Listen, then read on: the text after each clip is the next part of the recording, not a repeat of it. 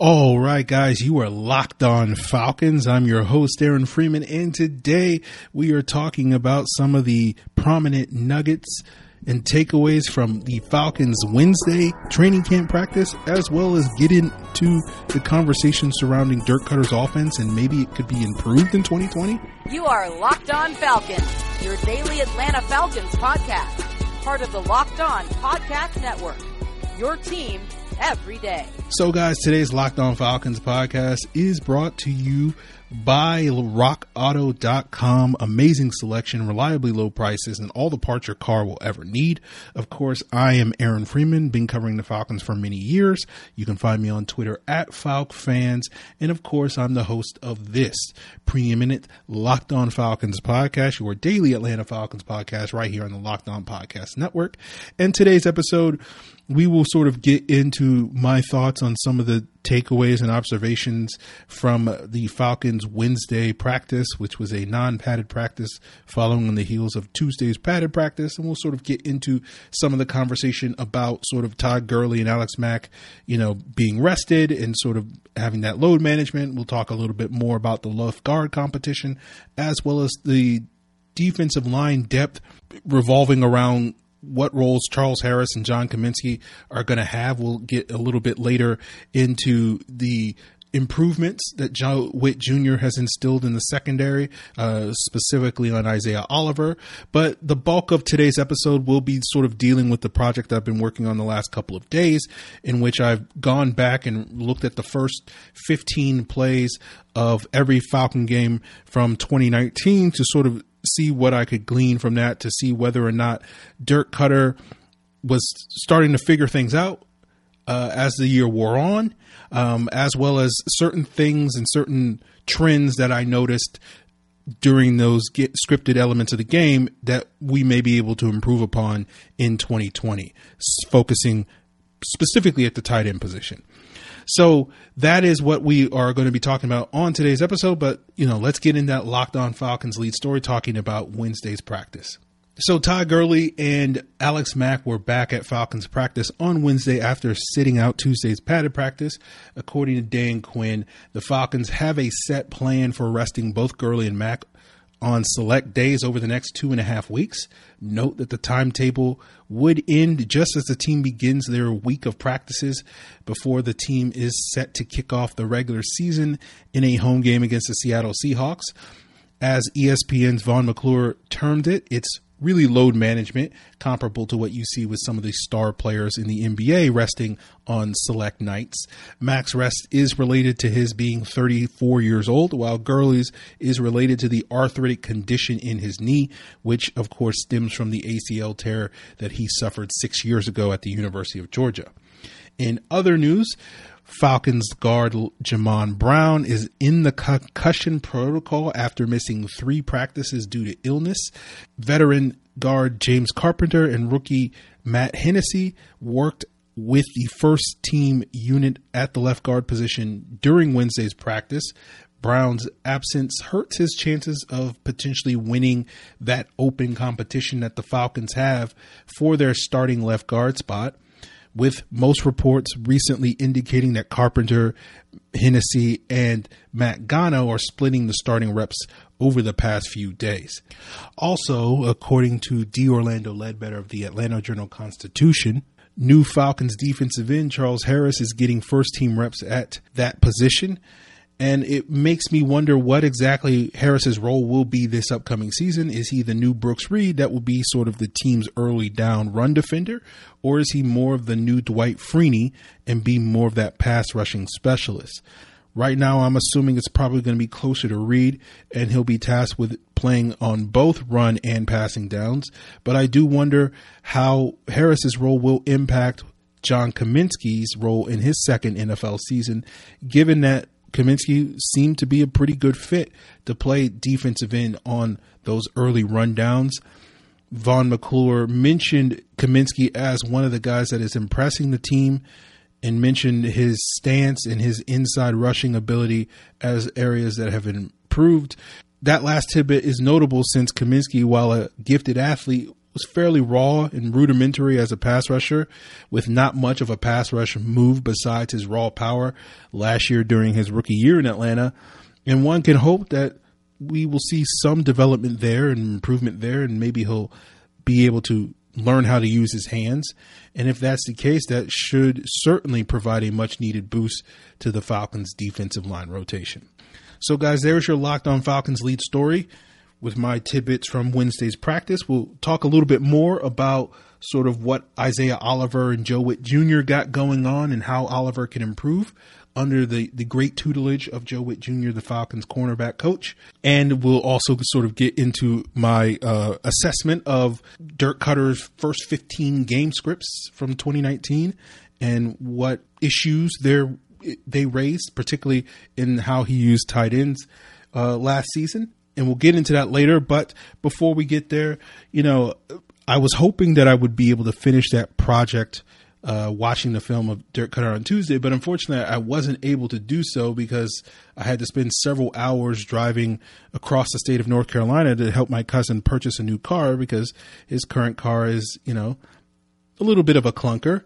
And lo and behold, it lived up to that expectation because while we were driving, you know, an hour away, the car kind of broke down because his accelerator cable got detached. Now, fortunately, he was able to reattach that accelerated cable but the thing is that, you know, the people that he had working on his car recently didn't necessarily do a good job. And we discovered that he does a better job of working on his own car. And you know what I had to tell him when we finally got back in the car and were able to continue on our long journey is why send your car to people that aren't even going to fix it when all you got to do is just go to rockauto.com and whether you're looking for accelerator cables or engine parts or brake parts or new floor mats, rockauto.com has it. Rockauto.com's catalog is unique, easy to navigate, and he can quickly see all the parts available for his car, as well as you guys can do so choose by brand specification and the price that you prefer. And those prices at rockauto.com are reliably low. The same for professionals and do it yourselfers, just like my cousin. So I told him, like, why do you have to spend twice as much for the same parts? So I told him, go to rockauto.com right now, see all the parts available for his car, and you guys can do the same for your car or truck. And when you do, write locked on in the How Did You Hear About Us box so that they know that we sent you amazing selection, reliably low prices, and all the parts your car will ever need. RockAuto.com. So one of the other things that emerged in, in uh, the various articles, uh, I believe on the AJC had one talking about Isaiah Oliver. I think DLED had that article, but he had an article about Isaiah Oliver, and it included a lot of praise of Joe Whitt Jr.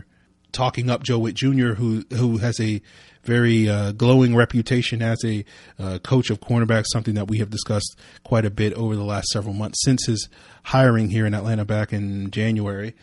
And, um, you know, that article sort of mentioned some of the tidbits, but it got me thinking sort of about what Joe Whitt Jr. can do for Isaiah Oliver.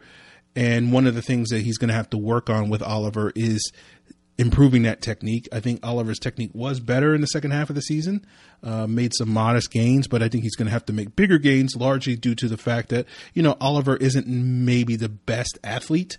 Um, you know, he's a good athlete, um, but he, I wouldn't call him stiff. But he's not necessarily the smoothest guy in the world. You know, he's he's kind of long and lanky, um, and that showed itself quite often last year, and even in his rookie season when he had to match up against speed. And I think if he's going to wind up winning that starting, presumably right cornerback spot, in order to be an effective starter, you know, game in and game out, and rather than just sort of being the specialist that, you know, goes up against the Mike Evanses and the Michael Thomases, the big wider, you know, the DK Metcalfs and whatnot, but being able to deal with those guys in addition to all the other, you know, fast guys, the Stefon Diggs, the T.Y. Hiltons, the Davante Adams, those types of guys, he's going to have to improve his technique and it's going to have to be on point because he just doesn't necessarily have what I think is the speed and the burst to be able to run with those guys if he messes up. Um, unlike a, a, a, player like Kendall Sheffield, who's super fast, and even if his technique is not sloppy, he has that makeup speed, and I don't think Oliver has that. So that's why it's important for Oliver to improve his technique. So, um, you know, it sounds promising that Joe Whitt Jr. is is working with these guys, and we'll see sort of what gains they make this season. Uh, how big a, a, leap? You know, I think even myself, Mr. Pessimism, uh, expects some improvement. The question is how much. Um, so, like that to me is really the conversation with those guys. Sort of how much improvement is it enough to you know completely change the narrative on those guys? Where they're like right now, I think Sheffield is a competent number three, and Oliver is a somewhat underwhelming number three corner right now? Or are those guys going to turn into guys that can be reliable number twos? You know, that's a that would be a substantial jump for both of those guys, um, or at least you know at the very least be a steady number three type of guy. So we'll see how that goes. I thought it was interesting that you know one of the changes that Joe Whitt Jr. has implemented is that they are now the corners are now working with the jugs machine. So hopefully that pays off with you know guys catching a few more interceptions. If only you know Desmond Trufant had gotten that work on the jugs machine over the last you know six years, maybe he would have snagged a few more interceptions. But that's it in terms of my thoughts on on practices, and we'll move on to sort of get more into my thoughts on the predictability of the Falcons' offense. And this came about because I read the article over at AtlantaFalcons.com by Kelsey Conway. I think it was last Friday that talked about Dirk Koetter and his potential to improve the Falcons offense now going into year two. And to basically summarize that article, I recommend you guys go check it out. But a lot of sort of what Dirk Koetter mentioned was sort of a big learning curve for him was trying to learn the language of the Shanahan system. And now that he's gotten that down, he should be essentially off to the races. Um, and we should see comparable improvement um, in year two for Dirk Koetter, like we saw for Kyle Shanahan in year two back in 2016, and then Steve Sarkisian in his second year in 2018. Um, at least that's the theory behind it. Of course, you know me, I, I, tend to be a little skeptical of these things. I will certainly concede that the language barrier is a bit of a is certainly a significant obstacle to overcome in terms of your comfort with calling plays. But I guess watching the games, it seemed to me that like, it wasn't the my my main issue with Dirk Koetter was sort of his conceptual understanding of the Shanahan offense, not necessarily like words meant different things in the in the different language, as he terms it. And I guess the way I would explain it is it's like learning math in, in another language. Like, you know, if I was speaking Spanish or whatever, it would be hard for me if I was a, a, math teacher to communicate to my students that are all Spanish speakers because I'm not fluent in Spanish. But at the same time, like when I'm sitting up there on the chalkboard writing out the problems, like the math is the same, whether it's in English or Spanish, you know, like explaining the math is hard, but understanding the math is is doesn't matter what language I know because math is a universal language. So maybe that's not a great analogy, but it, it, it, seemed like if if I'm continuing this metaphor, like it seemed like to me that Dirk Koetter was teaching algebra while Shanahan was offense his system is teaching calculus, so to speak. You know what I'm saying? So while that language barrier is significant, I don't know if that's really the core issue that Dirk Koetter was dealing with. But at least in the sense of, you know, that article giving Dirk Koetter the benefit of the doubt, you know, the article was saying the right things with seemingly Dirk Koetter going to be using more of the foundation and concepts and principles uh, established by Shanahan rather than sort of those that seem to be the core principles of his offense.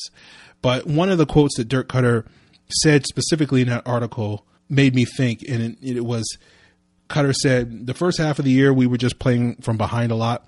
Time and score factors into that. If we are a faster starting team and you're playing with a tie score or you're ahead, you're in more situations where you can run the football hashtag establish the run. But it made me think sort of like whether or not the Falcons were able to have a little bit more successful starts in the second half of the season. Now, watching the season live at the moment, it didn't seem like that was the case. It seemed like the offense made the most modest of modest gains in the second half of the season, and really the big step forward why the team was so, so, much more successful in the second half of the season was because the defense was actually getting stops early in games, which was not the case in the first half of the season. And so, even though the offense continued to be stagnant for large portions of the early parts of games, it didn't really hurt them to a main degree. And one example of that is like the Falcons were one of the worst red zone teams in the league in the second half of the season. After their bye week, I believe that they're they ranked like 29th in red zone conversion rate in the second half of the season over the last 8 games of the season. So that is one thing that, you know, is kind of proof positive. But I wanted to give Dirk Koetter the benefit of the doubt and really go back and watch like the first 15 plays of each of those games last year, which is the scripted part of the game, and chart those plays and see if maybe there was some modest improvement in the second half of the season, even if it was a subtle one. Thinking that the Falcons were maybe better at moving the ball, but they just kind of ground to a halt in the red zone uh, more often than not. And you know the reason why you look at the first 15 games, or at least the reason why I look at the first 15 game, first, first 15 plays, is that that's the scripted part of the game for the majority of teams. And basically, the theory is like those are going to be your best plays. Those are going to be sort of the plays that are less determined by, as Dirk Koetter put it, like situation, score, and those types of things, or even the success you had running plays earlier in the game. It's the idea, sort of the analogy is like it's a difference between if you're a comedian, if you're prepared, if you have a prepared set list versus you know improving and doing some crowd work you know the idea is that your best jokes should be the prepared ones that you have and you know improv can be a little bit more hit and miss so basically after doing that the conclusion i reached is that um, you know there was no difference between the team's offense in the first half of the season versus the second half of the season you look at their success rate at least when judging by success rate you look at their overall offensive success rate in weeks 1 through 8 on the first 15 plays it was 47% their success rate from weeks 10 through 17 was 46%. When you look at their first half success running the football, it was 43%. Second half was 41%. Passing, both halves, it was 49%. So, not really any difference in terms of the Falcons getting off to better starts offensively in the second half of the season. Again, lending credence to the idea that it was really the defense getting stops that led to their success in the second half of the season. But what I one of the things I did notice that was an interesting coincidence um, was that if you just looked at the team success rate on the first six plays, and the I chose six plays arbitrarily just because like oh if you have two three and outs that would represent six offensive plays. So what was fascinating is that the the Falcons had five games in which they had a success rate of 67% or higher on the first six plays, and they were five and zero oh in those games. And obviously, for the rest of the season, and the rest of the games, they were two and nine when they had less than that. And it was just funny that you could basically accurately gauge whether or not the Falcons were going to win a game for most of last season based off of how good they were for the first six plays. So basically, if they had successful plays on four or five of those first six, they were going to win. If they didn't, there was a high, high probability that they were going to lose. And so the two games where they did manage to win where they did not have a high success rate. Both games they had a success rate of 33% on those first six plays. That was the first Carolina game. Shout out to Kyle Allen and the 49er game. So that was something that I noticed. And another thing that I noticed was sort of the predictability of the offense when it came to certain formations and personnel groupings. And we will get into that and talk about the tight end position and how it factors into that coming up on today's podcast. But before we get there, I do want to let you guys know that you should be subscribed to the Locked On Fantasy Football podcast, where host Vinny Iyer is giving you all the tidbits and tricks that you need in order to get that edge for your upcoming fantasy football season. Subscribe to the Locked On Fantasy Football podcast on your favorite podcast platform, including Apple Podcast, Spotify, or whatever you're listening to me right now. So one of the things that I noticed watching the first 15 plays about midway through the season, it was maybe around like the Saints, the first Saints game after the bye week that I noticed this trend, which was basically how predictable the Falcons offense was by looking who the tight end was on. It was so many times I had seen, oh, the Falcons are in 11 personnel, which is three wide receivers, one running back, one tight end, with Luke Stocker on the field, and they run the ball almost every time, right? At least during the scripted element of the game. After I noticed that trend for several games, I was like, oh, okay, I have to really go back and, and look this up to see if this is true is it basically like if if the Falcons and I looked at their 11 personnel, I looked at their 21 personnel, which was uh, two two running backs, one tight end, uh, typically that second running back being a fullback, and I wanted to sort of take out third downs, right? Because obviously when the Falcons are you know pretty much on all third downs, with the exception of like third and one, teams are going to throw the football. So it's not fair to sort of factor that in. So just looking at sort of those personnel groupings, 11 and 21 personnel on first and second downs, noticing who was the tight end on the field in those situations. And when Stocker was the tight end in those situations, the Falcons ran the ball 78% of the time. Right now, you compare that to when Austin Hooper was the tight end in that situation; they only ran the ball 32% of the time. Right, and again, this is again only factoring in the first 15 plays And so what was interesting is that this trend even continued in the in those games where Stocker and and and Hooper were out. You know, Hooper missed those three games after the first Saints game, and Stocker missed the second Saints game.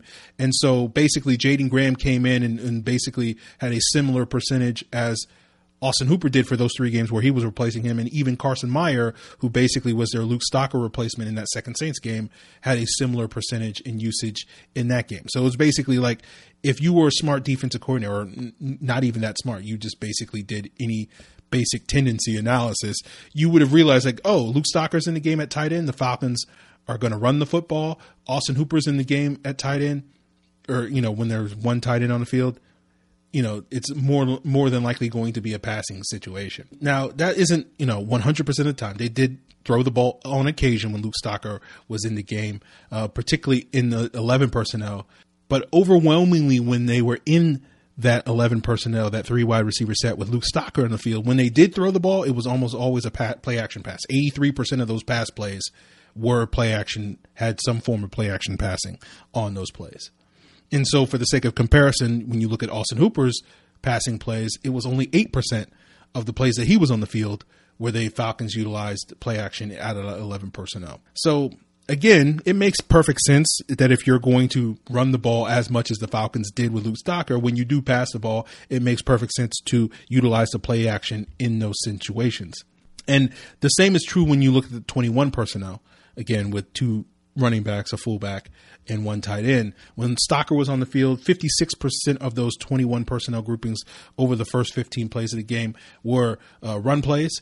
67% of the pass plays were play action compared to Hooper when on the field in 21 personnel. 25% of his snaps were run plays and 67% of his pass. No, I'm sorry. And none of his uh, passing plays utilized play action. So basically, again, any competent defensive coordinator should be able to figure out the Falcons' tendencies based off of their first 15 plays, at least if they're paying attention to the tight end position. The reason why I bring this up is not to simply say that Dirk Koetter was being way too predictable last year, although by all means, feel free to c- come to that conclusion if you so choose. But I think, you know, when you look at the potential for the Falcons to expand and improve upon this in 2020, with Jaeden Graham as the number two tight end, at least in theory, like the Falcons shouldn't be as predictable and at least should be, even if they are, a lot more versatile utilizing their tight end position because of Jaeden Graham's ability to be a more effective pass catcher than Stocker. And so you don't necessarily have to put him in the game to basically run block, right? Like because he has that ability as a pass catcher that when he goes into the game in these 11 personnel or in 21 personnel, you should feel just as confident – throwing the ball in those situations as you would be if he was, you know, Hayden Hurst or Austin Hooper, right? At least in theory. So I think that's something that the Falcons could potentially expand upon um, this upcoming season. You look at the two tight end sets, which is the 12 personnel, one running back, two tight ends. During the first 15 scripted plays, the Falcons ran the ball about 46% of the time, which is a pretty good balance in terms of this league. You know, typically 45% is good balance in the NFL. Their success rate passing out of 12 personnel was 55%. Their success rate running was 44%. Again, both of those are good marks. Again, relatively speaking, 40 you you'd ideally want to do better than 44% running, but given the struggles that the Falcons had running the football, relatively speaking, 44% is, is, is pretty good. And so what's interesting is like if you remove those three games where Hooper was out, their success rates even go up even further. Their success rate passing in the games that Hooper was healthy, out of their 12 personnel was 67%, it was 50% rushing, which, you know, I think speaks to the backups and the quality of uh, the backup players for that drop off. But what was notable also that I noticed was that the Falcons utilized a lot of play action when they used that two tight end set you know, at least during the first 15 plays, their play action passing accounted for about 59% of those pass plays when they were utilizing two tight ends. So that multi tight end offense could be something that the Falcons could expand upon this upcoming season. You you compare it, say, to when the Falcons had 22 personnel, which is two fullback or two running backs uh, and two tight ends, versus the 13 personnel which is one running back and three tight ends, which generally speaking are running situations. And the Falcons certainly showed that sort of tendency last year. They ran the ball on 89% of their first 15 plays where they utilized you know, 22 personnel, um, and 75% ran the ball in 13 personnel. And again, I, I think that's a little bit too predictable for my taste, but to be fair to Dirk Koetter, at least their success rate when they did run the ball, certainly out of 22 personnel, was pretty good. It was about 67% compared to 33% when they ran the ball out of 13 personnel during those first 15 plays. So at least, you know, if you're going to be 90% running the football, at least be good at it like the Falcons were, uh, at least early in games. So, you know, I think all of this is to say that I do think that two tight end and multi tight end sets could be something that the Falcons could expand their usage because Jaeden Graham's versatility. You know, not only utilizing play action, um, but also being able to run the ball effectively. And I, I, I do wonder, sort of, will they be able to, as effective throwing the ball out of those two tight end sets because of Graham's ability over Stocker's ability? As you guys well know, like I don't necessarily buy that much into the notion that Hayden Hurst is going to be a significant upgrade over Austin Hooper as a pass catcher. Um, but we'll have to see about that. But you know, basically, as I've said before, like if that's a lateral move, that's fine. Like you know, Austin Hooper was an effective player in in that regard. Um, and and basically, if you can get a significant gain from Jaeden Graham versus Luke Stocker, that's already going to be significant improvement for that unit. And you know, one of the other things, just as a tidbit, final tidbit here that I noticed because I was hyper focused on the tight end position for about two hours earlier today watching a film was how remarkably similar Jaeden Graham and, and Hayden Hurst movements are, which, as you guys know, because I'm not necessarily as keen on sort of Hayden Hurst being this mismatch guy, you know, that, that did stand out to me like you know, I wouldn't necessarily label hate uh, Jaeden Graham as a as a mismatch guy, but he's he's a good athlete. But I don't think anybody would be like, oh yeah, he's the second coming of, of Rob Gronkowski or anything like that. But that was just something else I noticed that you know watching like when I'm trying to sit here and identify which tight ends on the field, you start to notice, you know, you start to keen in on how guys move and, and their body types. Um, and like, oh yeah, that's immediately recognize that as Austin Hooper, immediately recognize that as Jaden Hurst, Jaeden Graham, and you know, watching Jaeden Graham and as well as watching Hayden Hurst, I'm like, yeah, those guys are kind of similar in a lot of ways. But there's other things that I I, I thought watching those first 15 plays, and we will probably get into some of those things on next week's episodes as I continue to look at the data and the evidence in the film over the weekend. One of those things was like the utter lack of outside zone runs. You know, they, they did trying to use some late in the season. It was like finally they started using some outside zone stuff late, very like the last month, last three, four games of the season. It's like, oh, there's a crack toss. Wait, was that a stretch play? I think I saw one stretch play in week 12 or, or something like that. Um, so that's something that we can continue to talk about, and we'll see as I continue to look at the film and, and data to see if there's any other things that I glean from that we can talk about on next week's episodes. But tomorrow's episode, we still got one more show of Locked On Falcons this week, and tomorrow we're going to have a guest, Matt Harmon. You guys know him, formerly of NFL.com, currently with Yahoo Sports, covering fantasy stuff. So we'll get into Matt's takes on the Falcons and talk about Calvin Ridley. Matt was like the original person I had on the podcast uh, back when we first drafted Calvin Ridley to give his assessment of Calvin Ridley. So we'll basically get a two year update from Matt and how he thinks Calvin Ridley's development has gone so far, and also give you guys some fantasy football tips. Uh, as you know, Matt has helped me upgrade my ability in um, fantasy because you know I really like his tier system and his tier rankings have uh, helped me be a, a, lot more competent fantasy football player. So definitely want to check that out by, of course, subscribing to the Locked On Falcons podcast if you haven't already on your favorite podcast platform, including Apple Podcasts and Spotify. If you have any questions, or comments or any type of feedback that you want to send me, you can do so and send me that via Twitter at Locked On Falcons, via, via Facebook at Locked On Falcons, or you can send an email to lockedonfalcons at mail.com. Until then, guys, we'll be back tomorrow with Matt Harmon and more. You are Locked On Falcons, your daily podcast on the Atlanta Falcons, part of the Locked On Podcast Network. Your team every day.